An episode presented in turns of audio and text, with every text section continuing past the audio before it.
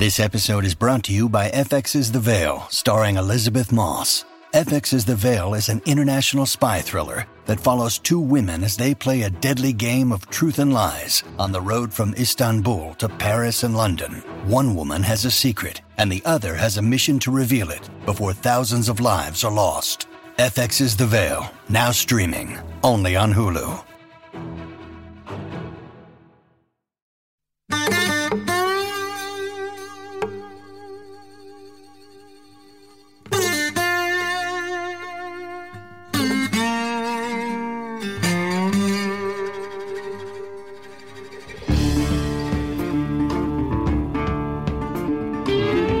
Hey, this is Trey. Thank you for joining us for another Tuesdays with Trey. It's kind of hard to believe. It started with a trip to the grocery store, a mistake I made actually in going to the grocery store with my with my wife, and it was about two years ago. And the result of that, a seemingly innocuous trip to the grocery store, is my third book, Start, Stay, or Leave: The Art of Decision Making.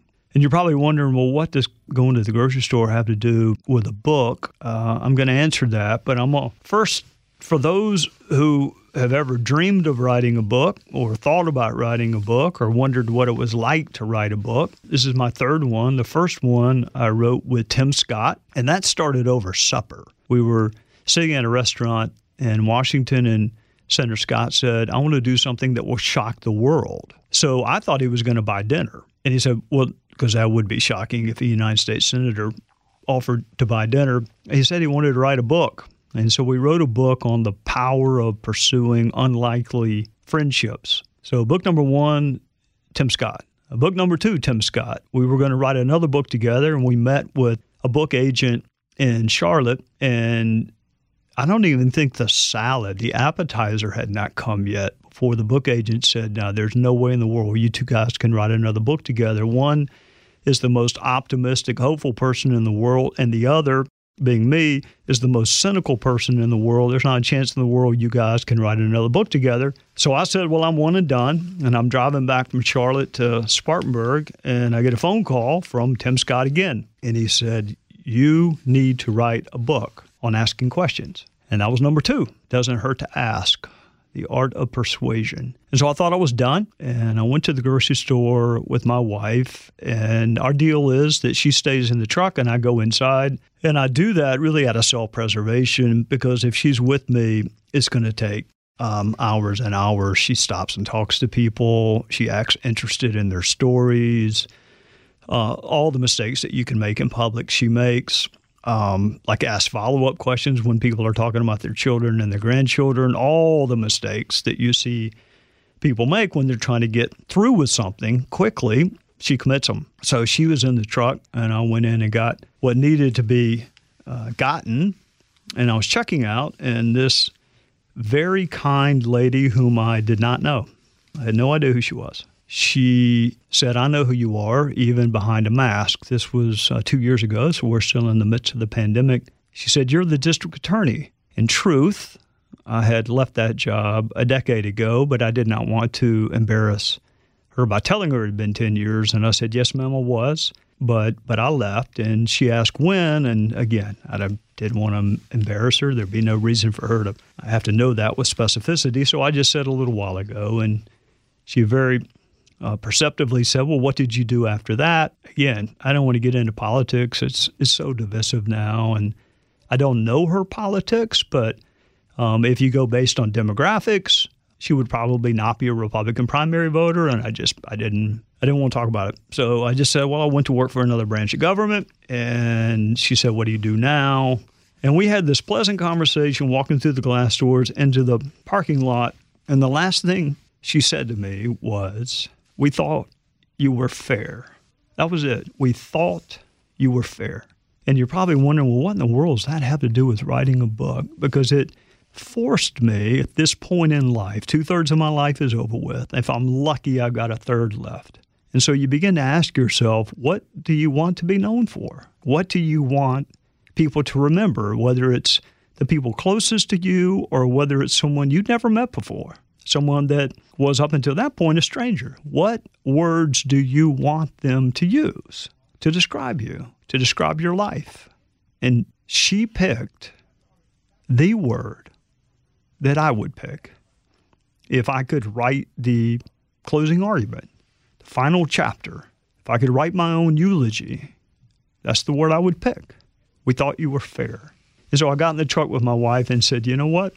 I wasn't elected office. I'm not anymore.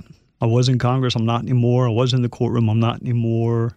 But the decisions that I made to this point, including the decision as to who I was sitting in the truck with, I covered that in my book. I mean, how in the world did someone like me ask out someone who looks like her? I mean, it, it's like asking out Helen of Troy or Aphrodite or Halle Berry. How did that happen?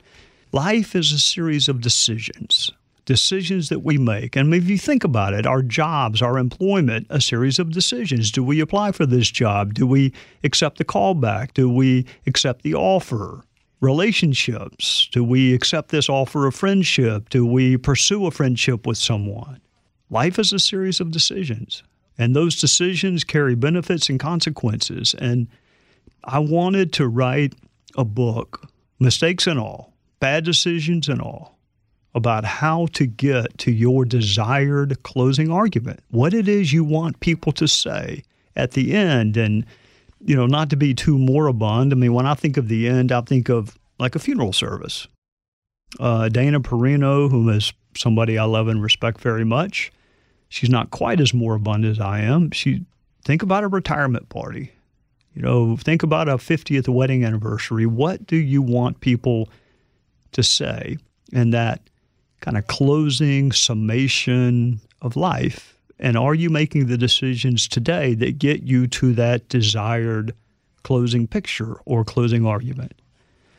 So that's the impetus for the book. It's titled Start, Stay, or Leave. And I think a lot of life can be broken down into those three decisions. Do I start something? And to start something, you have to evaluate risk. So in this book, I I share with you. I think we all need kind of a decision making paradigm, and there are a bunch of them. The one that I have chosen to kind of guard or guide my life is what's the worst thing that can happen? And I don't mean that in a devil may care kind of way. I mean literally, what is the worst thing that can happen? If I make this decision and it doesn't turn out well, what's the worst thing that can happen? And do I have a plan for how to mitigate whatever it is I think is the worst thing. And part of that, when you're asking what is the worst thing that can happen, you have to have a conversation with yourself about fear. So there's a chapter on fear in this book and how to kind of talk fear down into caution. I mean, for the longest time,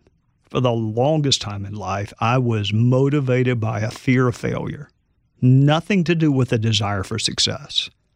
I spend zero time. I walk out of a courtroom after a successful trial, I spend zero time thinking about it. I'll walk out of a sporting event or I'll walk out of a court appearance after a not successful experience, and it haunts me for the rest of my life. I have a fear of failure. What are your fears? And how do you navigate or mitigate that fear down to just simply caution, which can be a good thing? We'll be right back with more of the Trey Gowdy podcast.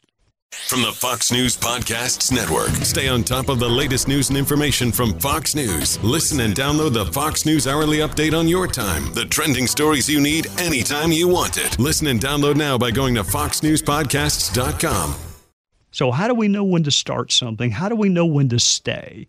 And staying, you know, sometimes gets a bad rap. It kind of sounds boring. You know, there's the excitement of a fresh start, there's the excitement of doing something new, there's the excitement sometimes in leaving the old and beginning anew, but oftentimes in life, staying is the most prudent decision, especially if what you're leaving is going to follow you wherever you go. And what I mean by that is sometimes we think a change in scenery is warranted, but what we're really trying to change is something within ourselves.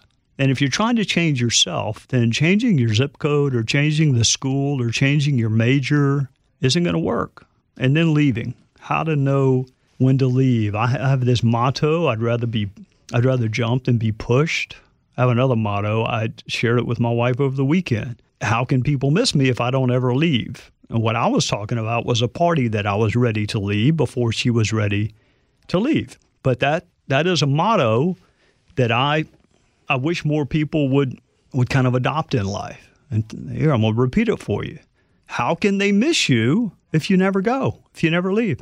So start, stay, or leave. Those are decisions that kind of punctuate our life. And speaking of punctuation, uh, life is a series of punctuation marks. They're exclamation points, like when you finish high school or finish college. There are commas. There are semicolons, like if you become a parent or a grandparent. There are ellipses, which means there's more to be continued, there's more to come. But there is only one period.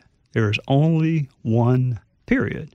And you don't get to say or write anything on the other side of that period. But what you decide now in life, job wise, school wise, relationship wise, has a huge impact on what exists on the other side of that period.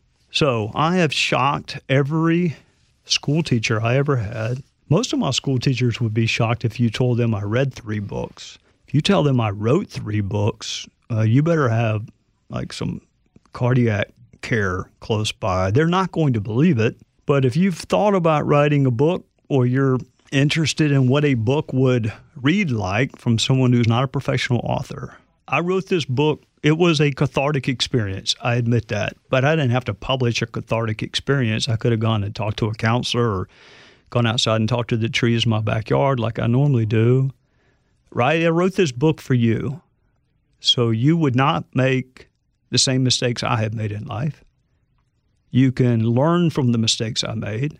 You can do what I like to do, which is start at the end. I did it with trials. I did. I do it with speeches. I do it with our television show. I start at the end. What do I want that end to look like? And then how can I get there? And in life, the getting there would be the decisions we make. So I, am convinced this book can help you, or I would not have written it. There's some uh, funny stories in there. Regrettably, all of them are true. You're going to probably wonder how I made it out of high school, why my father didn't kill me. You're going to have a lot. You're going to have a lot of questions as you read this. But in the end, the dominant question you're going to have is, what do I want that final picture to look like? And am I making decisions that get me closer to my desired closing argument? How do I define success? How do I define significance? How, for that matter, do I define failure? Who do I let define those terms in my life? I'm convinced the book can help you. If you anticipate having more decisions to make in life, which would include all of us, then give it a read and see if it can help you. All right, book number three out of the way. Check the pulse of all of my former school teachers. I know what they're going to think. There must be two Trey Gowdys in the world. No, no, it's just just one. But we change because of the decisions we make. We change. One thing that will not change is I will see you next Tuesday. So you have a great week. Take care. Bye. Listen ad free with a Fox News podcast plus subscription on Apple Podcasts.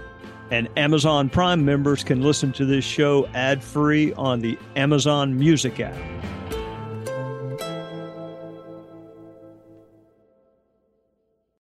This is Jimmy Failla, inviting you to join me for Fox Across America, where we'll discuss every single one of the Democrats' dumb ideas. Just kidding. It's only a three hour show. Listen live at noon Eastern or get the podcast at foxacrossamerica.com.